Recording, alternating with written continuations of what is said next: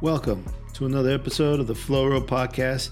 This is your host, Edgar Otraves. So, in this particular episode, we have my good friend Martin coming on, and he's going to be doing his five favorite scariest knockouts. Now, as we explain in the podcast, this is not the end all be all scariest knocks, knockouts in boxing ever. I'm sure there's other lists and other people have other opinions. So please be nice, internet. All right. Um, but these this this is great because I really enjoy listening to Martin talk about boxing. He is he is an encycl he's a living encyclopedia of boxing. I've I, have i have never met anybody who knows so much about boxing uh, as much as he does. So I hope you guys really enjoy the podcast. I really did. If you guys want to support the, the podcast, head on over to shop.theflowroadpodcast.com. Again, that's shop.theflowroadpodcast.com. Now, here's the show.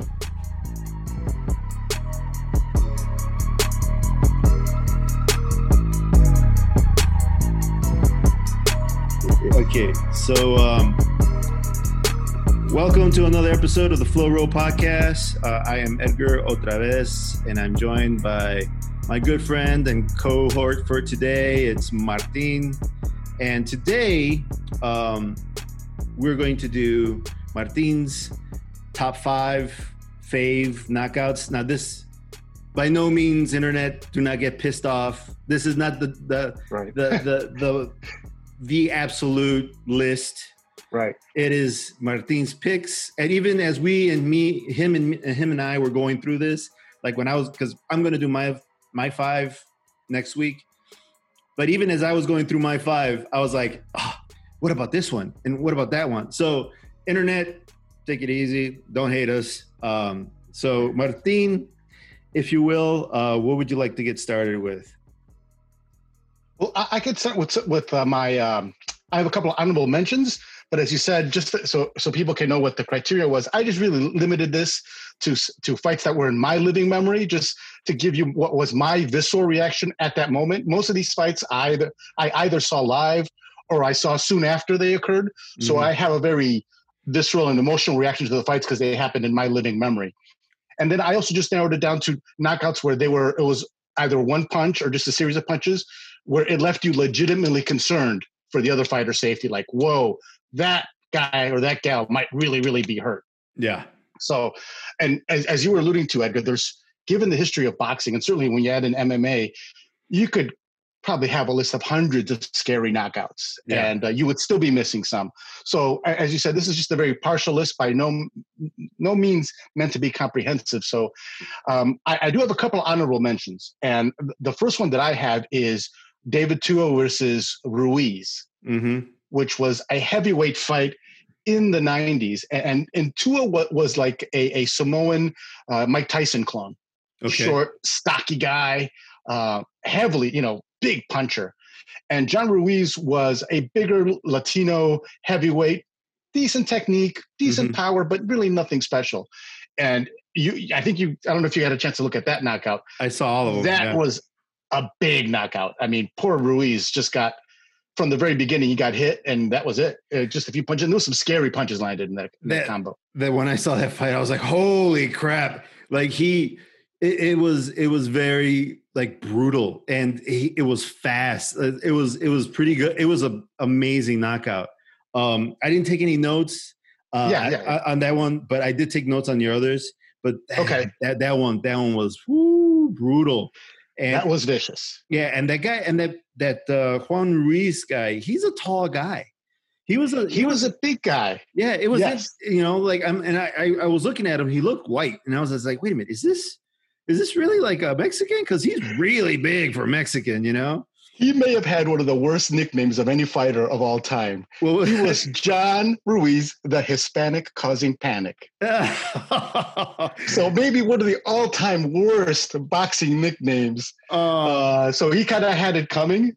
and, and, and, we mentioned John Ruiz last week because that's who um, Roy Jones Jr. would later beat to gain his heavyweight title oh. to claim his stake at the heavyweight title. So, so John Ruiz is famous for a couple of losses. Oh, that's um, too bad. That's, that's it, like, it, really is because he was a decent fighter, not a great uh, fighter, but he was an okay fighter.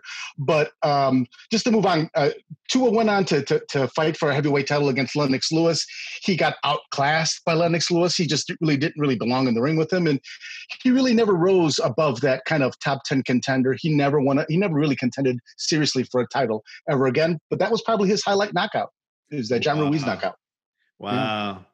That's that it's still it's amazing to be, you know, in that top 10 at one time whether even if even if you made it to like 11 or 12 i mean we're yeah, talking about yeah. thousands and thousands of fighters yes. you know throughout yes, the world yes. and to make yeah. it to that to at least the top of 100 is an amazing feat in itself of course uh, but you know but uh so you got what's what's next on your list I think the other honorable mention I, I want to talk about before we get on to the to the to the five is the Hearns Duran fight, mm. which I knew you and I were discussing a little bit. And just to, to give everybody kind of a lead up to, to that, at this point, Duran had already lost to Sugar Ray in the second fight, to okay. Sugar Ray Leonard.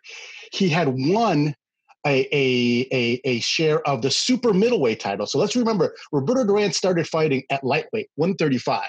Okay. He went all the way up to super middle, which is like 168, and he won a title there oh. against Davey Moore. So that kind of revived his his his um his career because it looked like Duran was on was on the downslide. And then after that, Duran went down the middleweight and he fought marvelous Marvin Hagler, okay. who was one of the greatest middleweights ever to live. And he gave Hagler a hell of a fight. He hmm. lost, but he gave him a hell of a fight. So that was really the impetus to this fight because Hearns was was coming off. He had he had lost to Sugar Ray as well, but Hearns was a terrifying puncher, as you may remember. He was a long, lanky, yes. wiry guy who could hit like a oh my god, like a ton of bricks. Yeah. So he was so, in a. What, yeah. what, what was the weight class at this uh, for, for the Hearns? I think at, here they fought at junior middleweight, so in between welterweight and in between middleweight, so right in between. Uh, Tommy Hearns had been the welterweight champion, um, and that's that's the weight that he fought Sugar Ray Leonard in. That's the weight that Duran and Leonard fought in. Mm-hmm. Was at welterweight, 147. So at this point, their meet Hearns is coming. Hearns is still strong. He has one loss on his record to Sugar Ray Leonard, um, but he's still strong. And this Hearns is looking to to to cement a match with Hagler. He wants to fight Hagler badly, who is the middleweight champion, as we said, and is considered at this point one of the pound for pound best fighters in the world and just one of the toughest dudes around. He was legitimately scary. So um, I remember going into this fight, it was that question. Well, nobody can knock out Duran, but yeah. Tommy Hearns can knock out anybody. You know, so it was like there's something's got to give here. We thought, what's going to give? Is it going to be Duran's chin? Is it or is it going to be Hearns punching power? Well, it turns out it was Duran's chin. You know, uh, it, it's funny because like to see them when I saw them in the fight, they didn't. They look. They both look long. You know, they they look long but very slender. So I, I was wondering what what weight class because you you just mentioned that he went up to uh, that Duran went up to 160. So I was wondering what excuse me, uh, what what size they were at because he or what weight they were at because they look they look very slender both of them. But man, when when Hearns started landing those punches, man, like he landed he landed fast and vicious. Yes. And, and and and yeah, dude. Like I, I'm gonna have to go back and watch the whole thing for that one because I was like, wow. You could just watch uh, some highlights of, of Leonard. I mean, of, of Hearns knockouts because mm. it's almost always that straight right hand Mm-hmm. And that baby was coming straight on a rail, you know, straight as an arrow and hard. And uh, it was almost like a whip. That's kind of how he described it. And Emmanuel Lewis uh-huh. described it, how we could kind of whip it out there and, and kind of whip it back and just that, that slamming action. And yet such long levers that mm-hmm. he could just generate such incredible power. It that's um, what it um, looked like. It's it, now that you mention it, that's what it looked like. It looked like a crazy whip. It looked so powerful, so fast. And I was just like, Jesus Christ, man. I remember it was yes. I yes. remember looking at it and thinking like, "Holy crap!" Yes, this is one of those fights that I caught live. It was back in the day when they would have. Uh, I, well, we didn't have any money to, to have a cable TV in our house, so we had to go catch it closed circuit. So I think I went to like a racetrack somewhere, mm-hmm. and they were showing this fight on, on on a big screen at a racetrack. That's cool. So that's where we got to see it, and it was stunning because yeah. you didn't expect it. You didn't expect Duran to get knocked out like that because that just never happened. We'd never seen anything like that. So it was stunning. And then this vaulted Hearns into a fight with Hagler, mm-hmm. which was which is by many people considered. It only went three rounds, but it is considered the nine most brutal rounds in boxing history. We could just spend an hour talking about that fight. That first round of Hagler Hearns is legendary because that may be the most vicious round in the history of boxing. Yeah, which they're saying something. That's it's funny that you mentioned that because that is one of the fights that you hear about over and over again. Hagler Hearns, like you got to watch it. You know, like like that's part of boxing history. We we probably yes. could do a list of like must see. Oh, like, oh yeah, boxing list fights. You know, like, but um, but man, yeah, that that fight with Hearns and Duran was amazing. It, it was yeah. it was just the, the, the I was just like holy shit. So it's interesting that you say that that Duran was kind of like on the way down the, during this this particular fight. Yeah, he had begun to bounce back up because he had won a title against a young a younger champion named Davey Moore. Mm-hmm. So he was beginning to bounce back up. Uh, but man, Tommy really, really set him back on that. And then, as you may know, both both guys went on to have long careers. They fought many times after that. Other guys, yeah. uh, but this was just an incredible knockout. Yeah. Okay, so what's uh, knockout. What's what's the next? What's what's what's uh what's the top five now? Okay, um, I will start with with Mercer uh, knocking out Tommy Morrison. Okay. Um, because I do remember this one vividly as well. I don't remember if I saw it live, but I remember I saw it very soon after the fight. And um, as, as many people may know, Tommy Morrison w- was a very good fighter. He he played Tommy Gunn, I believe, in the Rocky one of the Rocky movies. I think it was Rocky and, Five. Yeah, and he was actually a, a pretty good fighter. He, he had a, a, good amateur pedigree. He had um, good punch, good technique. He was, he was, a good fighter. I mean, there's no question about it. Um, Ray Mercer was also one hell of a fighter, one scary ass fighter, a guy who never really lived up to all of his promise. Um, there's another knockout by Mercer that could easily have made this list as well. Mm-hmm. That I just didn't want to load it up with Mercer, but he's he's a pretty terrifying puncher. Mercer was. Um, so at this point, uh, when these guys meet, they're both undefeated. Um, Mercer is 17 and 0, 13 KOs. Morrison is like 28 and 0, like okay. 23 KOs. So both these guys are young studs, hard hitting, and it's an evenly matched fight. But then, as you see, as you've seen the knockout, um, it gets pretty vicious. I think it's the sixth or eighth round. Something like uh, that. Mercer catches them up along the ropes, and and a lot of these you start wondering where the where the where the hell's the referee? Yeah. Because he is caught up pretty helpless on those ropes, and he takes many blows that he probably should not have taken. That one was legitimately scary because mm-hmm. uh, you start thinking, well, Tommy Morrison could have really gotten seriously hurt, and with a fighter, with a puncher like Ray Mercer, I don't know if if you what you thought about that knockout. I was I was watching it, and like I I remember this. I remember him he- hearing about him losing after Rocky Five, because mm-hmm. when he was in Rocky Five, Tommy Morrison was was still kind of you know a scary fighter, right? Mm-hmm. Um, and then after after Rocky Five, I hear that he lost, and I'm like, well, that's a coincidence. Does the fight does like? And I was young, right? So I didn't really, yeah. but I wondered, like, did being in the movie have something to do with the fact that you know? But I was thinking more like mystically, like, did he? Yeah. Did he get jinxed now that he, he got he got the Balboa curse? yeah, he, now that he was in a movie, right? So, yeah, yeah. but then like um, but yeah, when when I watched the fight, I, I found it interesting because what happened was Morrison, um, they they were going back and forth. They kind of shoved mm-hmm. into each other a little bit, and they were fighting inside. And then they um, uh, Morrison gets, or actually um, Mercer gets kind of pushed into the corner because Mor- um, Morrison is kind of shoving him there, and then mm-hmm. he turns him out. Right, he turns and yeah. he puts he puts Morrison in the corner and as he's leaving, he catches him with an over yes. over over the shoulder right, right? Yeah. He throws an overhand right over his shoulder and catches him. What I thought, and this is, I kind of stopped and looked at it. I'm like, wait a minute, was that on the back of the head? And it wasn't. But you know, uh, Morrison didn't see it coming, and that's yes. that's what started the the knockout. Like, yeah, because because Morrison was basically facing the ropes, right? He was in the corner not facing the corner, but facing one side of the ropes, looking out to the crowd almost. And and and Mercer caught him with that overhand right. And I and I said to myself, is that legit? Like, where's the ref? Right. And uh, mm-hmm. but then like I, I watched it a few times just to see like the legitimacy of the knockout, right?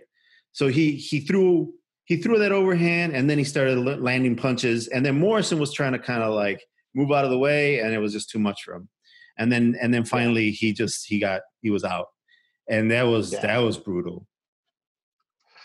Yes, that was definitely brutal. That's certainly one where I think the referee could have stepped in and and, and avoided him taking some unnecessary punishment because he took some bombs along those ropes and just and then as you may know um, tommy morrison passed away a, a number of years ago i believe from hiv related disease. But like Ooh. after this fight morrison actually bounced back. Oh, he bounced did. back. I think he, he won yeah he, he won uh, like eight fights in a row. Uh, he and in, amongst those eight fights he beat george foreman. Oh wow. and then uh, so but then after that after really i think that foreman victory was his last hurrah. He, he lost he got knocked out uh, by some guy named bennett and then and and that's actually what cost him a title fight against lennox lewis who was the top heavyweight at the time Hmm. and he never really recovered and, and ray mercer he went on to lose to larry holmes um, mercer was was hoping to fight evander holyfield at that time who was another one of the title holders Ooh. and he needed to get by Holmes to do this. He Mhm. thought this was going to be a setup fight. Holmes, the old the old man, ends up outboxing him. Holmes, one of the most underrated heavyweight champions of all time, certainly one of the top seven heavyweights of all time. Uh, so Holmes ends up beating him, and, and like I said, Mercer never really seemed to fulfill that promise that he had. He, and he was always just that that vicious knockout puncher. Um, but that was that was a big knockout. That that uh, you know that's funny because I hear you know I hear Ray Mercer. I mean I, I know the name. I know who he is. I, Mhm. I've seen a fighter of his too. I, I, I it's it's sad to think that that there was more there that he could have done. Yeah, yeah, I think so. And I think he was a little older too, because I think he was in the military service. Hmm. I know he was like an Olympic gold medalist, so I- think he became a pro fighter a little bit older. So maybe his career didn't have a chance to, to be that long. But that was the sense I always got that Mercer just didn't quite fulfill what what he should have fulfilled, at least Oh. in my estimation. You know the funny thing too is um, I, I keep thinking whether or not this fight had something to do where uh, a fighter kind of loses their their like the steel on their brain. You know what I'm saying? Like the the, the Mhm.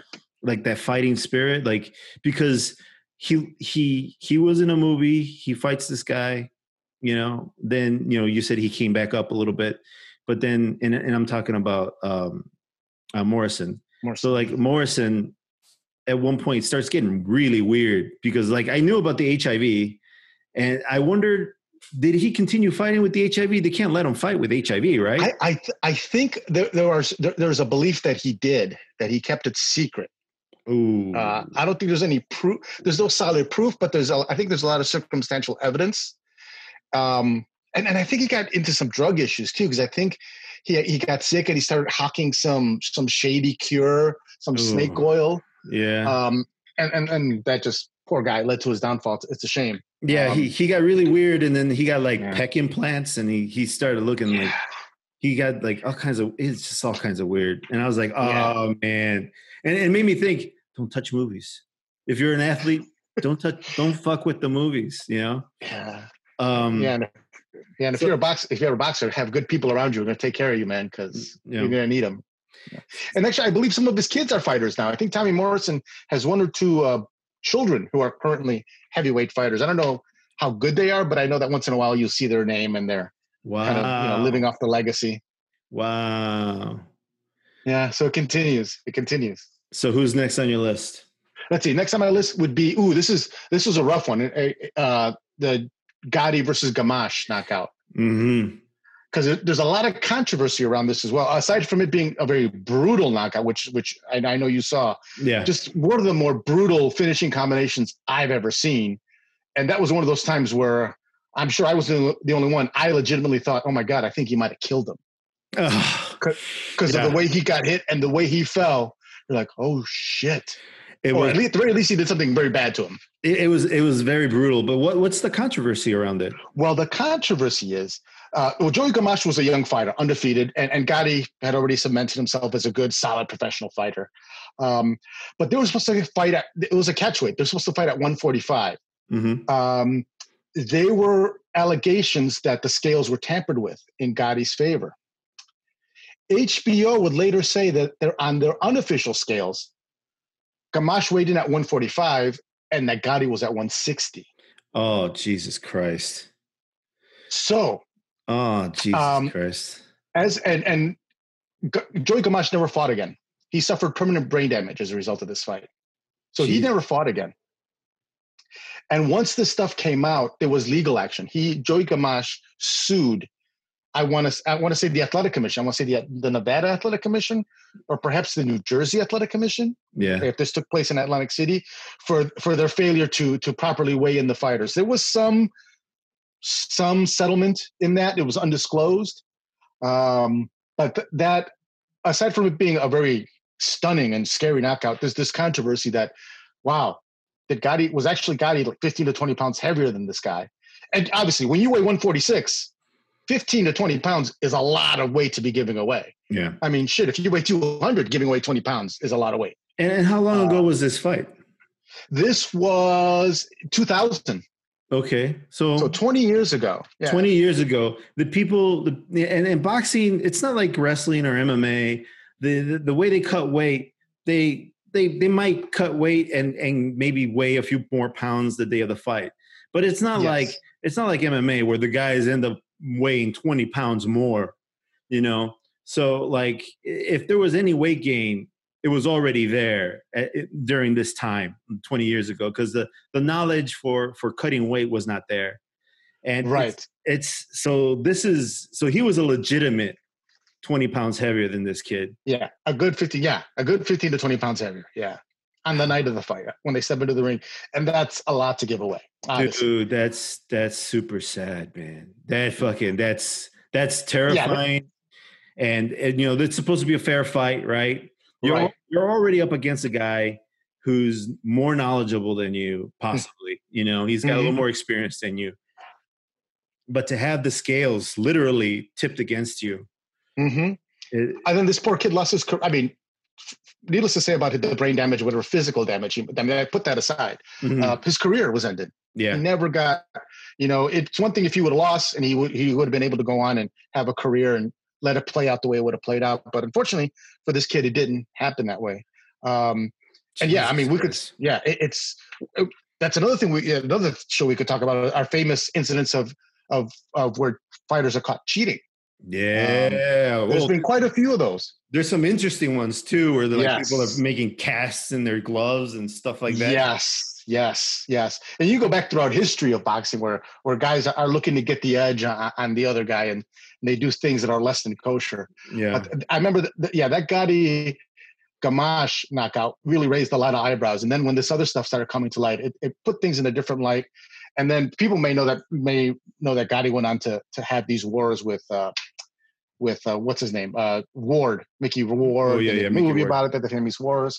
So, and then Gatti also died, you know, under suspicious circumstances in Brazil, um, where they the official. You may know, you may have heard this already. No, the no. official story is that he committed suicide, but Gatti's family and friends think it was the the girlfriend who did it to get money. So there was a lot of crazy speculation. But Gatti also died. Oh, he died relatively young under suspicious circumstances. So just tragedy all the way around. That's that's crazy, and, and, you know it's a crazy life of like some of these people in in the in the limelight, right? I mean, like uh, David Carradine. Not that he was a fighter, but like you know, they found him in a hotel in Thailand, right? Yeah, with the rope around his neck and his pants down. Yeah, yeah, yeah, yeah. You know, the, the Yeah. suspicion was that you know he got himself a few, you know, you know, lady boys, Yeah. and they and then they strung him up.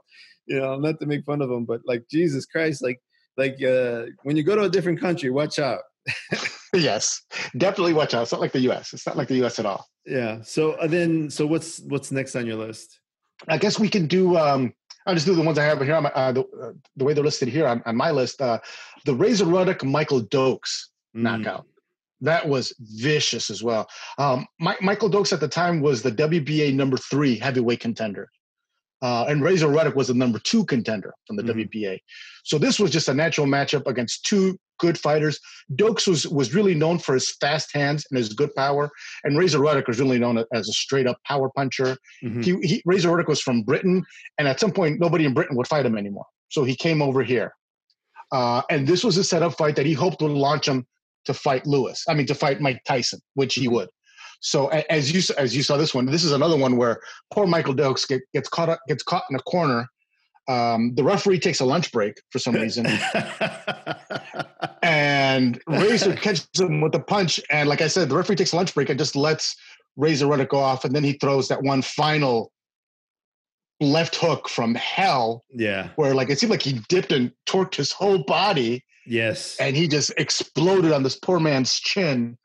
And and Michael Dokes was never the same fighter after that. Uh, that that fight, I I I watched it over and over again because it was so it was so beautiful. It was it was scary as hell, but it was beautiful because what he did was he threw out the jab. You know, he he he he he kind of like pushed him back with the jab, but also kind of made him aware of the jab, right?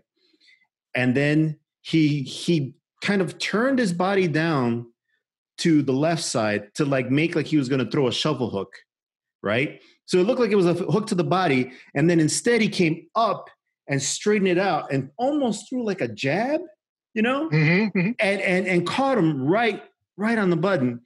And I was like, Jesus, that's that was beautiful. Like, yeah, yeah. it was it was clever, it was sneaky, it was well, it was like like he, he, I don't know if he planned it. Like you know, probably didn't. He probably didn't sit in the locker room and be like, okay, this is what I'm going to do in the you know third round or whatever. But it's still like it. It the it was a weird punch. He threw that. He curled down like he was going to throw a shovel hook, and he came up and and threw it with a jab because he even kind of like he was already kind of like like looking for like he was he was he was in the middle of throwing something or something and um Dokes was and and Ruddock faked them out essentially, and then came up with that with that weird jab hook at the top, and then just unloaded on him. But that was the punch that kind yeah. of that set it up. Yeah, yeah, that's dismantled Dokes. It was it was so clever. I, I, I loved it. I watched it like a hundred times before I got on here. You know, yeah, it was an incredible knockout. Yeah, yeah. And, and I remember, I do remember that Ruddock. He was famous for his left hand even though he was a right-handed fighter, he was an orthodox mm-hmm. fighter, and he had a I can't remember what it was. He had a nickname for his left hand. I forgot, like a pile driver or something like that. Something just evoked that image of you know oh, I'm whipping your ass with this left hand. Yeah. And in this fight, he caught Dokes, and like I said, and Dokes was a good fighter. He had a a, a, long amateur record. He was a well-schooled fighter, uh-huh. so it was an impressive win. Um, and as I said, after this fight, Razor Ruddock went on to uh, to fight Len- to fight Mike Tyson first. He got knocked out by Tyson. I want to say he lost to Tyson twice. Wow. So Mike Tyson knocks him out. Lennox Lewis knocks him out, and then Tommy Morrison knocks him out. Jesus Christ, poor guy. You know, so it's just crazy how these how these circles are in boxing. You know, yeah. one day you're the victim of the knockout, and then the next day you're you're the uh, the deliverer of the knockout. Yeah, so it's crazy. But yeah. That, yeah, it's funny too because like uh, that that knockout from that that left hook from from hell. It's it's interesting that you say that he was known for his left hook now because that makes sense because he he he hit him with the left, then he he sat back down on it and threw it again threw with it again. Ev- yeah. everything he had. And yeah. and I was like, why don't you just throw him, throw the right? You know, yeah, you're, you're, on balance. You might as well just throw it that way. Yeah. Yeah. You know, it's like no, no. He wanted to throw the left, and and so I found that interesting. So that makes sense. Uh, that makes more sense to me now. Yeah, and that last left hook is pretty chilling when you see him loading up and the the murderous intent which with with which he delivered it. It was that was vicious. That was vicious. Yes. So um, what's what's next on your list? I was and speaking of vicious, this one was also incredibly vicious. The Jerry Cooney Ken Norton knockout. Mm-hmm. That was I thought that was also very. I remember when I first saw that right after the fight, uh, being very scared for Ken Norton. So like I saw that fight, and I found I found like like it was it was it was kind of like a sloppy fight right they were just in they were inside and they were just throwing punches and stuff and so i couldn't really see what really initiated the knockout like i like to look at it and see okay mm-hmm. this is where it started you know and and i was it, i don't know if it had something to do with the camera angle or or just because they were just they were just they were they were just slopping it out. You know what I'm saying? They were just on top of each other. And it was just one of those sloppy, dirty fights, you know? And I could, there was no clean, ah, oh, this is it. This is what knocked them out. It, right. You know? Yeah. Yeah. And, and coming into the fight, Cooney was an undefeated fighter. Uh, he Cooney would then, this would actually vault Cooney into fighting for the heavyweight championship against Larry Holmes, which he would lose in a in a tough fight for him. But he fought bravely, but he lost. Mm. And Ken Norton had at one time been the heavyweight champion. He had lost his title to Larry Holmes, uh, but he was also more famous for fighting Muhammad Ali and Joe and uh, George Foreman. Oh wow! He he fought Ali three times. Jesus he, Christ! He beat Ali in the first fight. Um, and the, the, subsequent two fights were very close. Many people argue that Norton won all three fights. Oh wow! But officially, Norton only won the first fight, and he lost the second two fights by decision. And he fought Foreman at least once. I don't know. I think he fought Foreman twice. Both times getting viciously knocked out by George Foreman. And most people will know George Foreman is one of the heaviest punchers ever to walk the earth. That guy was uh, deadly. He was, yes, he was he was like Mike Tyson before Mike Tyson was. Yes, except bigger and stronger. Yeah, because uh, Foreman is a legitimate six four, you know, 230, 240 pounds. Fucking giant. Uh, yeah, a man like that land with natural power landing on you is not good. Uh, and he did it to a lot of people. And unfortunately, Ken Norton was on the receiving of a couple of beatdowns from him. But um, so in this fight, as you can imagine, Norton is kind of the veteran. Um, the best days of his fight career are in, in, the rearview mirror. He's probably looking for a payday against a young lion mm. that he thinks he can take out, and uh, the young lion is coming in looking to to uh, to cement his shot at the heavyweight title. And I believe it's the very first round that this happens in, yeah, where he catches Norton in a corner. And Cooney was also very very well known for his left hook. He was known for even though he was also an orthodox fighter, he he might have been a, a converted southpaw which oh. is is now very common as well. Yeah. For to convert southpaws to orthodox fighters, so that their lead hand is now their strong hand. Mm-hmm. Um, and I don't know if that was the case with Cooney, but he was famous for that left hook, and he caught Norton with something along those ropes. I, I want to say it was left hook, but then the finishing barrage. This is another one. We're like, where the hell's the referee? Because Norton took at least four or five shots in that corner where he's just helpless. It looks like he's sitting on a stool. Yeah taking a beating. Yeah, cause, yeah, uh, but he was sitting on the ropes, taking yeah, taking yeah. shots. Yeah, the ropes was holding up. We're holding him up, and again, what the referee was doing, I have no idea because Kenny Norton took way too many punches, and that one was another one where, I, as you remember, as as, as they wave it off, he's just kind of sitting there in a daze with his eyes all glassed over. Yeah, and you're like, oh, he somebody needed to, to take care of him. I don't know why his corner didn't jump in and start the fight. Mm-hmm. But that was that was pretty vicious. That was that's, pretty vicious. That's one of those where it's like, okay, you see the, the you see the ass kicking, like throw in the towel. Come on, guys, you you got to protect your fighter. Come on, mm-hmm.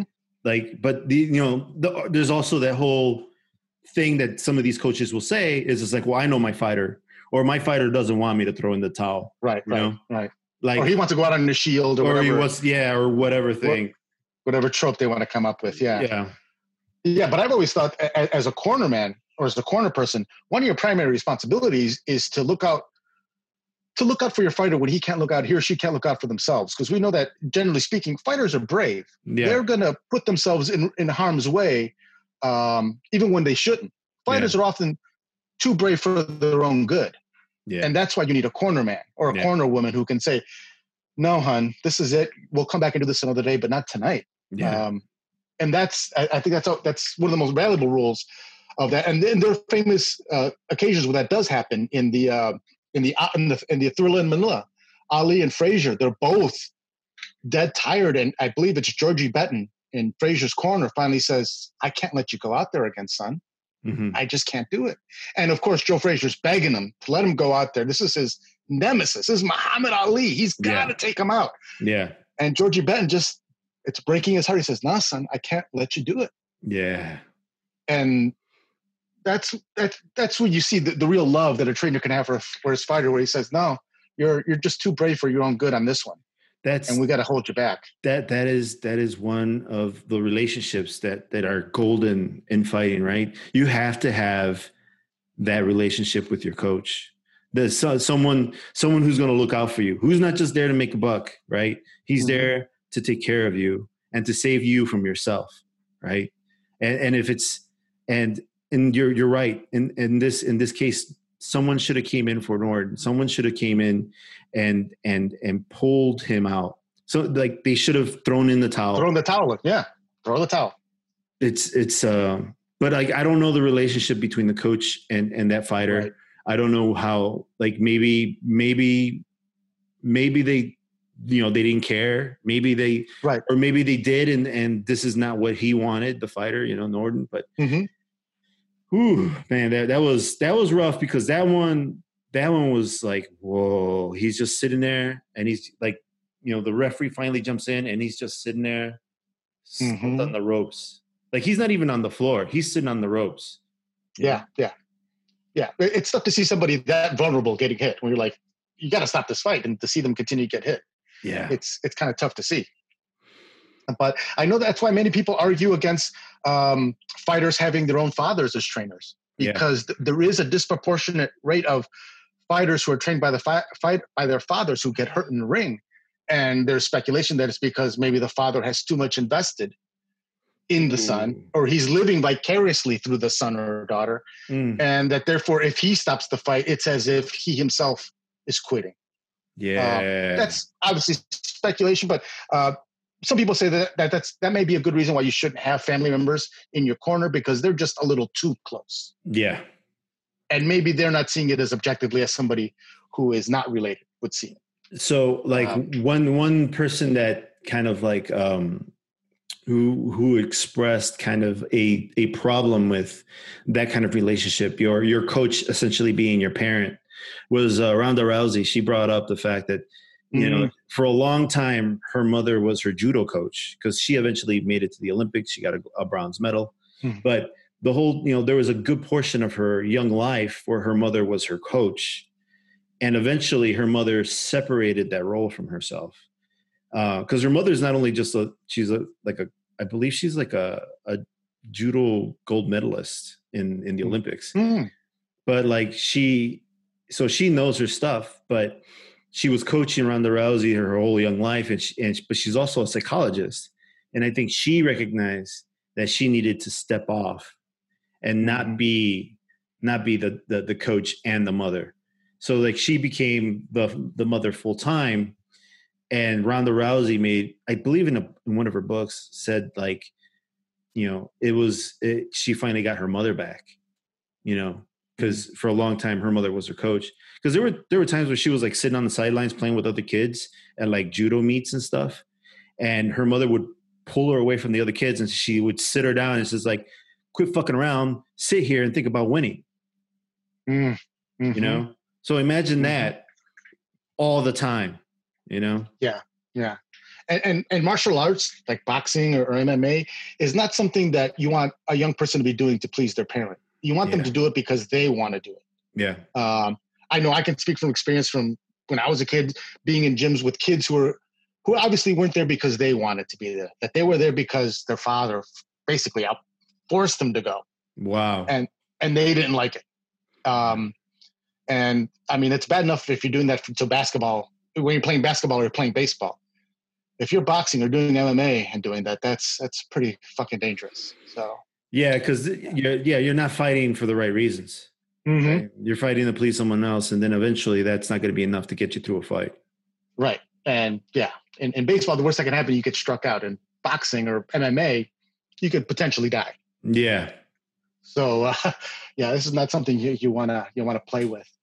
Um, let me see now. I, I, guess the last one I have on my list is one I think that you also have on your list. Yes, I do. Which is the the Mark the Marquez Pacquiao one, and that one was it's still pretty vivid in, in most of our memories who were following boxing um, because it was pretty spectacular, and certainly the lead up to that. Uh, I think most people will know uh, will be pretty familiar with the rivalry between Marquez and Pacquiao and how they had a series of great, great fights, even close fights that that Pacquiao he seemed to win all of them, some, yeah. one way or the other. Even though there was some controversy in, in a lot of those fights, um, but they were very close fights. And then I think this was the fourth fight, their last fight.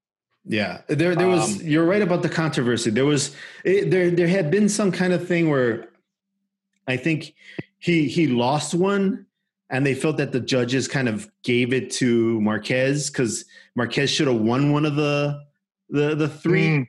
You know, it was something yeah. stupid like that, right? So there was this question like because I even thought like, okay, well they did the trilogy, right? And you know, but so for some reason, people still doubted the trilogy, and that's what what made the idea of a fourth fight mm-hmm, bankable, mm-hmm. right?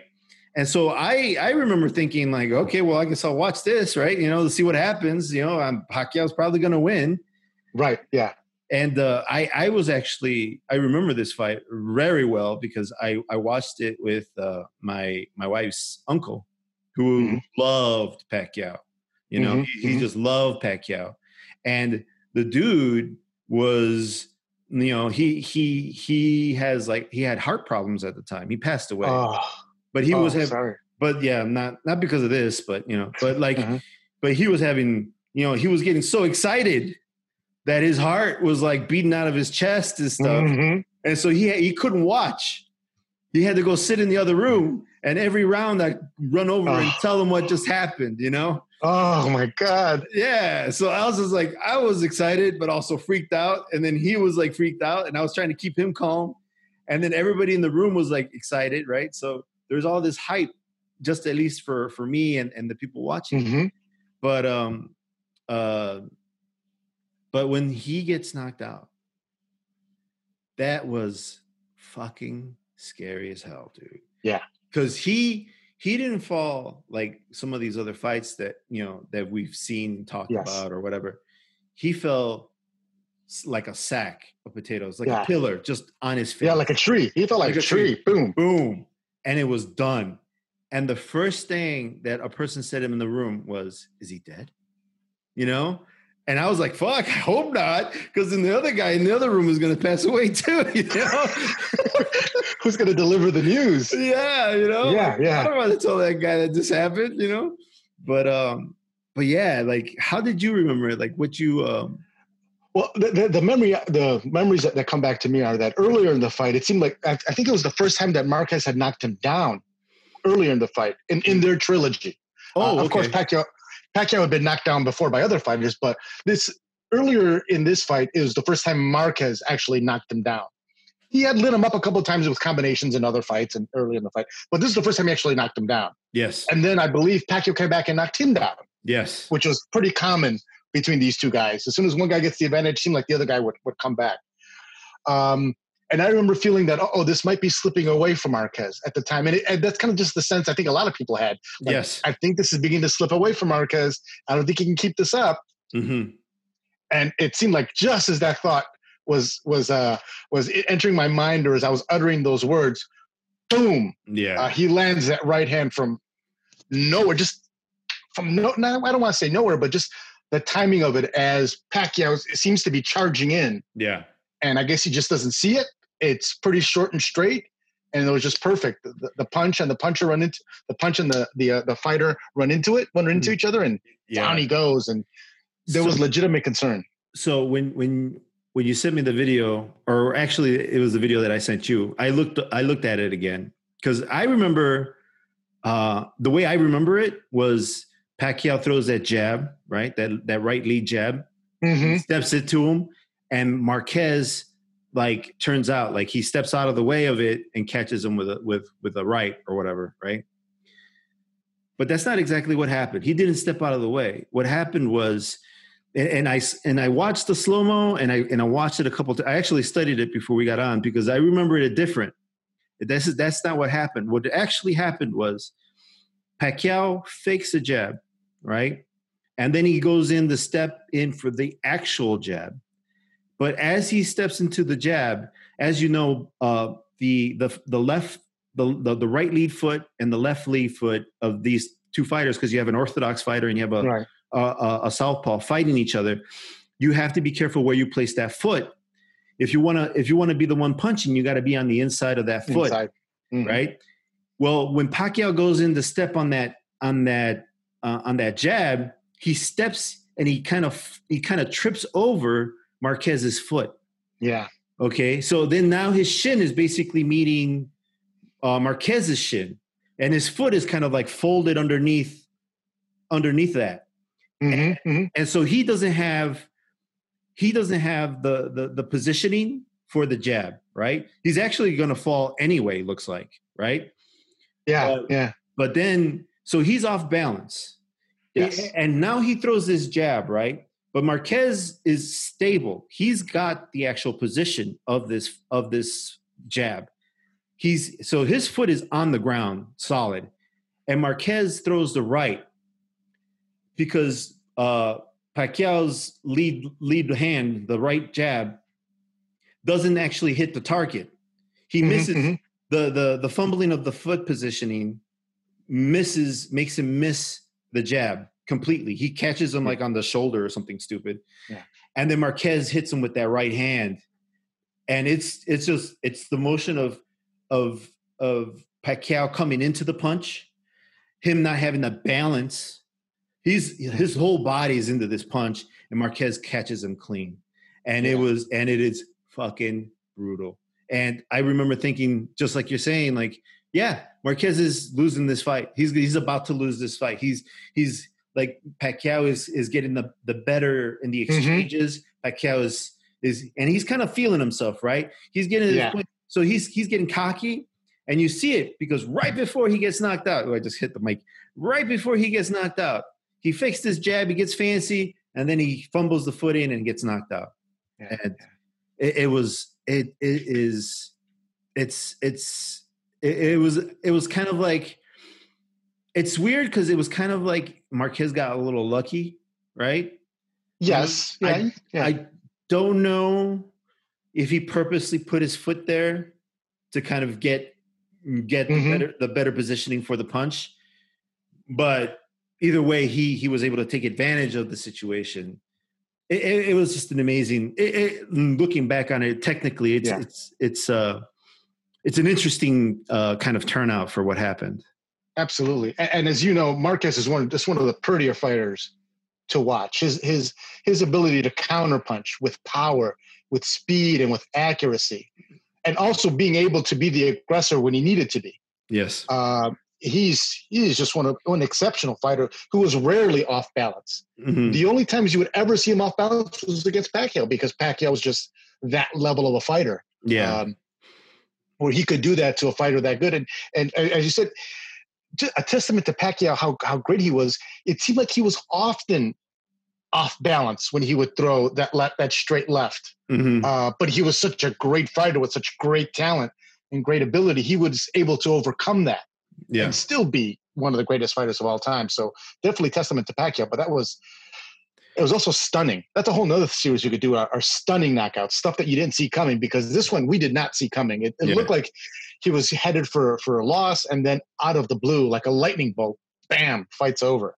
Yeah. Um, and that was yeah. That, and as you said, needless to say, we, everybody's very concerned for for Manny when he was on the ground for those couple of minutes. Um, yeah it was it, it was it was really sad man like i didn't want to see pacquiao he was like i was cheering for the guy and I, and i'm a mexican you know like Yeah, like yeah. you know like you know i should i should have been cheering for marquez but like you know but i was cheering for manny and and uh to see him get knocked out because i yeah and you're right on all points like marquez was known as a powerful counterpuncher he wasn't really known as a guy who with the traditional Mexican style coming forward, Right. kind of you know pressure, right? He was he was more well known for the the counter punching, um, but like it's it's to to and technically, like if you go back and watch this whole fight, technically it's a very good fight because Manny cuts Mhm. angles like nobody's Yeah. business, man. He can cut angles like like like so beautifully, and and it's it's it's hard to fight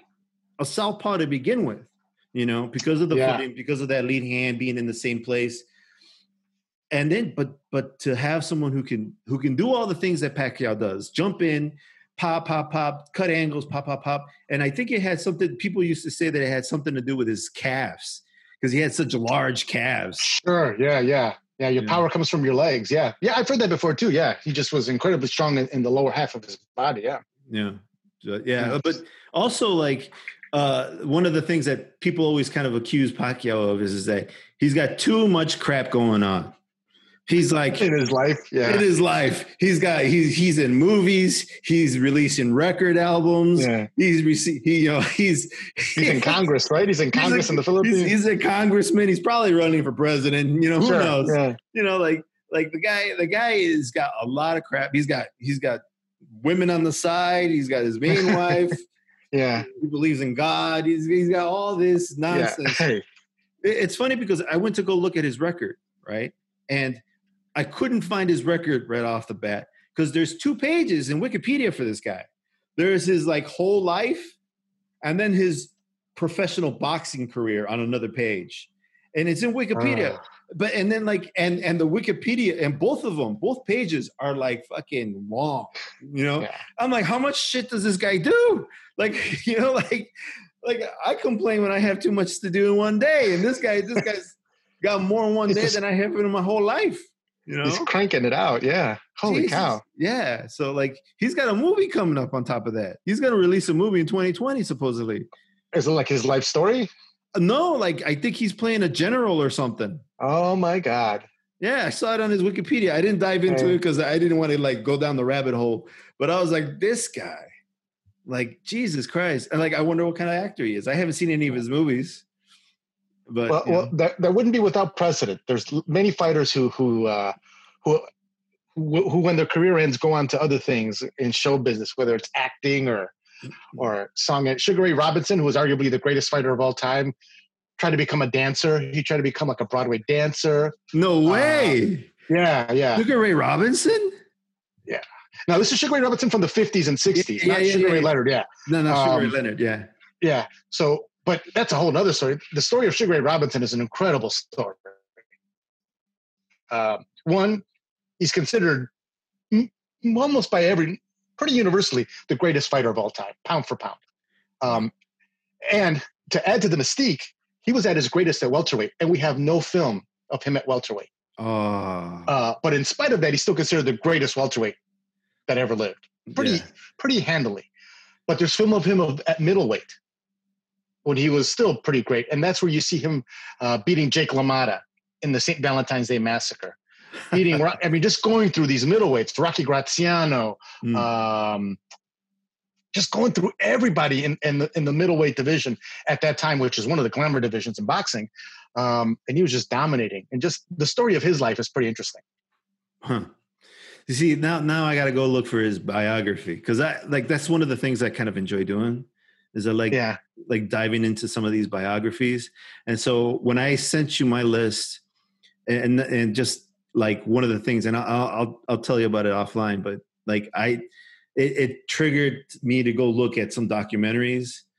And there's a couple of documentaries I think we should do. Like like I said, like uh, when we were kings, and probably a couple others. Mhm. But but man, like Okay, yeah. these these these characters man these people they they i mean they they lived some crazy some crazy lives right and some interesting lives right um Yeah, and and I think what a lot of us don't realize now that um, decades ago, boxing was the number one, or if not the number one, one of the top sports in the country.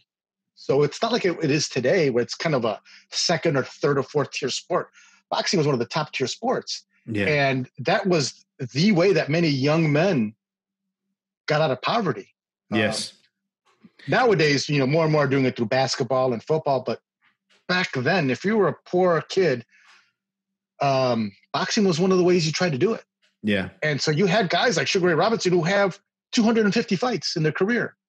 You know, um, Henry Armstrong held three titles at the same time the lightweight, welterweight, and middleweight title all at the same time. jesus christ Something that'll never happen again. yeah yeah well there's Uh, enough titles there's enough titles in just one weight class these Yeah. days right Yeah, yeah. And, and there's more weight classes now because back then there were each weight class was 10 pounds. Now they're five pounds. jesus christ So yeah, when you went up in a weight class, you were going up 10 pounds back then. hmm Um, yeah, and you had some of these guys who would fight 30, 40 times a year.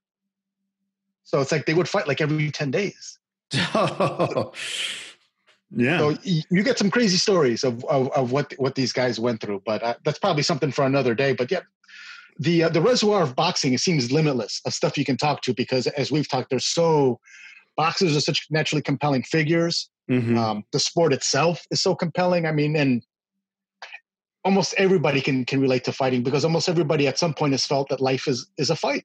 yeah Yeah. Everybody has, knows that sense of, you know, getting knocked down and getting back up. I mean, it's part of our language, you know? Yeah. Boxing metaphors are part of our language, and you get knocked down, you get back up. He was on the ropes. He Mhm. answered the bell. There All this stuff in our language that comes from boxing is is for a very good reason. Reason because it is, I think, it is so close to a part of our nature yeah. that, that that's undeniable, and that we just can't can't civilize it out of us as much as we may try. Yeah. Well, well, like for example, like like to to your point, the, the phrase I use all the time is "beat him to the punch." I use it in a regular conversation. Oh, you Mhm, beat me to the punch, you know, Yeah. And and I don't even know if people understand that word or what the, that phrase actually means. You know, Right? Yeah. that yeah. you're so fast, or that you could, you know, you can predict what he's going to do. That you you hit him first.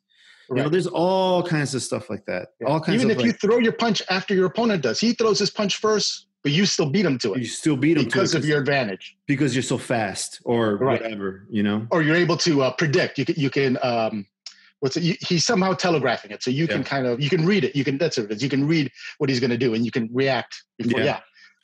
Yeah, It's so boxing is that's one of the things, the great things about boxing. It's so rich. Yeah, it absolutely is. I I remember. I remember, like at one point, uh, I was I was talking to my coach about a fight name, right? And it's just like, well, how do I get a fight name? Like, and he's just like, well, you're not supposed to name yourself. And I'm like, I well, I know that, but like, so so who does it? Like, do you do it? And it's just like, well, you know, like around here, there's a guy, you know, like when uh, next time you go to fight, there's an announcer. He he just sometimes he just does it when he calls you out. Mhm. Maybe go up to him and kind of ask him and see if he can give you a name. And I was like, okay. So like I remember sitting around. I never got a name, but I remember sitting around, and uh, I was sitting around, and, and and my coach is like, you see, that's the guy. Yeah, and he was like, he was you know dressed up like what you would imagine a ring, a ring announcer would be dressed up Mhm. in a suit and a tie. He looked classy, and he was walking upright and just kind of walking, and you know, in this little hall that I was in, and uh, and he's like, "That's that's the guy. If you wanna, if you wanna like a nickname, you go to him." And I and I never did because I was just like, "Oh, well, what kind of name is it? Do I have time?" Like Right. you know, so like I my headspace because it was a fight day wasn't Right? Yeah. what wasn't in it right then. But I, I was like, "Damn." I'm, I'm never I never got a fight name. Oh, that's a whole other one we could do is uh, best boxing nicknames. I mean, because you could Oh. have some great nicknames of, of guys. Uh, Oh you know, yeah, just, well, just just Iron Mike, right? Fucking Right. To be called Sugar is kind of like like your like your it's a legacy, right? You're pretty special if Yeah. you're called Sugar. That that that name implies that you are somehow special and unique. Yeah, Because there's only been a handful of sugars. yeah, yeah. Not not you can, you just don't get sugar. Right. You don't call yourself Sugar. Somebody Yeah, of a some some kind of authority has to grant you that nickname. yeah. Because it's only like Sugar Ray Leonard, Sugar Ray Robinson, Sugar Shane Mosley. I was gonna say Mosley. Yeah, And there have been a couple of other guys who have tried to glom onto the name, but it never stuck. But those are really the only three. And um, to join that club, you got to be pretty exclusive. Yeah. yeah, yeah. Leonard I, is is the sugar that I I always associate with the name. Of course, you know. Yes. and You got to think of Robinson, of course, like you mentioned before. But but when I think of sugar, I think of Le- uh, I think of Sugar Ray Leonard. For our generation, yeah, he was the, the big guy. And did you see him with uh, with Mike Tyson, the hot boxing with Mike Tyson? No, he's on there.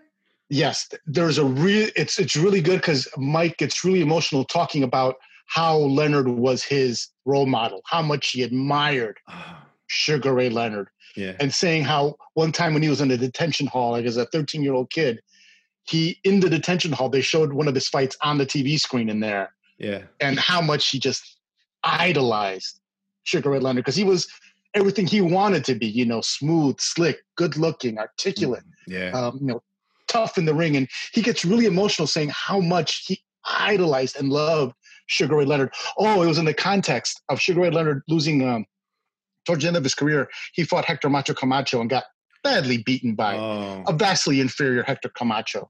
And that's what Tyson was saying. He goes, he was so sad because he knew that wasn't the real Sugar Ray. That wasn't the Sugar Ray of his childhood Mhm. and that's what kind of spurred his this emotional recollection of you know god i loved you man you were my idol Mhm. um and it's very touching to see mike get so emotional and uh, to show the respect and reverence he has for a guy like sugar ray leonard yeah, and it must have been hard to see him lose to a guy like Camacho, man, because Camacho was such a a heel, right?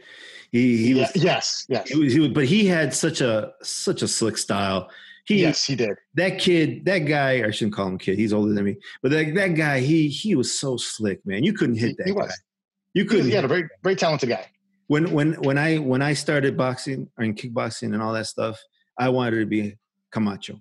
I wanted to move out of punches, out of the way of punches like he did, because you Yeah. couldn't hit that guy. In, in his prime, he was a damn good fighter. He was Yeah. a damn damn. Also, another sad story about Hector Camacho. That you know he died unfortunately very young. Yeah, he was into drug. He got killed outside of a casino in in uh, in Puerto Rico under very suspicious circumstances. But apparently, later on in life, he got into drugs and gambling and stuff like that. So, That's, that's unfortunately, yeah. Yeah. I you know I I didn't know that about him, but I knew what kind of character he was, so that makes sense to me. Yeah. And it's always tough to see the idols when they when they go down to Yeah. to to a le- certainly what's a lesser fighter, but just to see them go down. You know, there's nothing sadder than Ali losing the Holmes. Yeah. Um, that was sad. That was sad to see. And I think there's a whole documentary on that too, Mhm. on how people are just sad and going, "This is pointless." But yeah, that's always that's that's another trope or another um, um, you know classic storyline: the washed-up fighter, you know, Yeah. who sticks around one fight too many. Yeah, there, there know? is a, there is a lot of that, and or the guy who just won't leave it alone. He just keeps Mhm. coming back because he he likes the glory. And dude, I mean, I mean, you you you've you've done the amateurs. You've been in the ring when people cheer your name. You're the you're in the center of all that, and people are yelling for you. It's it's it's, a, it's like a drug. It's, It's- addicting. It can become addicting. It's very addicting. And like I was at one fight where uh, I was I was cornering a guy. Right. First of all, I shouldn't have been cornering. All that all that aside, um, but you know, this guy asked me. I, I was stupid. I said yeah, and so I was I was cornering this kid, right? And so we go to this fight, and somehow his his the announcement of his fight went viral, right? And uh, we're sitting at the doors. We're waiting to get into the fight, right? It's an MMA fight. I'm there because I was a striking guy, and um, he had a he had his jujitsu coach there with him, who eventually Mm. became my jujitsu coach. And so they open the doors, and there's like 300 people in there yelling this guy's name. Like his his fucking fight went viral. 300 people showed up to this fucking fight, and they were all yelling for this guy. Seemed like sixty-two thousand or something in there. Eh, I'm sorry. I said it seemed like sixty-two thousand people in the arena. It's- oh, dude, yeah, because it was a small little hall. Everybody Right. like shoulder to shoulder. We could barely make it to the fucking cage ourselves, and people went bananas, bro. It was so loud in Mhm. there, and they were just all yelling for this na- guy's name. And I was there, like, whoa! I like I wasn't even the guy, and I and you were feeling it. I yeah, was yeah. feeling it, but I also was afraid for the kid because I knew he was gonna fucking lose. Oh no! Yeah, so I told him I was just like, okay, man, they're here for you. You know, Showtime. Showtime. yeah, and the poor kid lost, but still, Ah. but still, man, that that fucking and when he lost, bro, the fucking it- like I thought there was gonna be a fucking riot, man. And Ah. the people were throwing shit. Everybody Oh, was fucking God. yelling and booing. There was all kinds of shit because it was shady. They went to go touch gloves, and the guy, instead of touching gloves, first of all, you shouldn't be touching gloves, right? It's a fight, right? But the bell rings, the guy comes out, he goes to touch gloves, and the guy, instead of touching gloves, he fakes them and actually hits him Hits some, yeah. and starts to fight. And then he goes to the ground because he's he's already it's his first fight. He's already kind of like out of it Ah, and then he loses. He gets he gets choked out.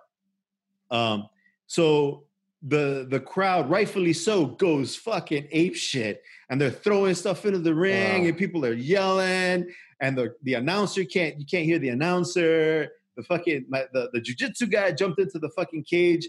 I still had the guy's shoes in my hand, right? mm, I didn't even see what happened. I'm like, what fucking happened? What happened? And this guy runs like the fucking the jujitsu guy runs in and grabs his legs and shakes him out so that he gets Ah. blood back in his head. yeah. You know?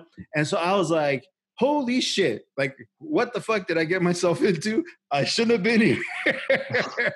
Holy cow! yeah, but like, man, but even even in loss, even in in, in losing, the crowd was still with the kid, and Yeah. it was it was it was great. Like even in even even though he lost, I I still I I still thought it was great. Like all of it. I mean, it's not great to lose. It would have been better to win, but Sure. woo, man. But you can see why it would be tough to give up, especially if you if you're a kid who comes from relatively modest background and this is all you've ever been. Mm-hmm. This is your whole identity, and then to be confronted with the fact that it might be over and what do you do now? Yeah. It, it seems it seems like it would be very very scary. That's why it's probably tough for them to give it up until it's too late for them. Yeah, that's that's that's why I always kind of appreciated, for example, uh, De La Hoya, for being smart enough to to kind of pivot and go into something else to get out and, can, yeah. to get out young and and, and mm-hmm. still in one piece with his brain cells all still in his mm-hmm. head you know um it also made me sad that he might be getting a fight when you told me that's like yeah, last time yeah. but um but anyway um dude i loved your list that was good stuff man thank you man i'm looking forward to talking about your list yeah let's uh we'll we'll do it next week and um so let me let me wrap this up because uh, the family is waiting for me. Sorry to cut it Absolutely. short, man, but because I no, think we good. we could we could probably go on forever. Um, oh sure, yeah. But uh, anyway, uh, thanks so much, Martin. Uh, this is Ego otra vez on the Flow Row podcast. We'll catch you next time. Thank you.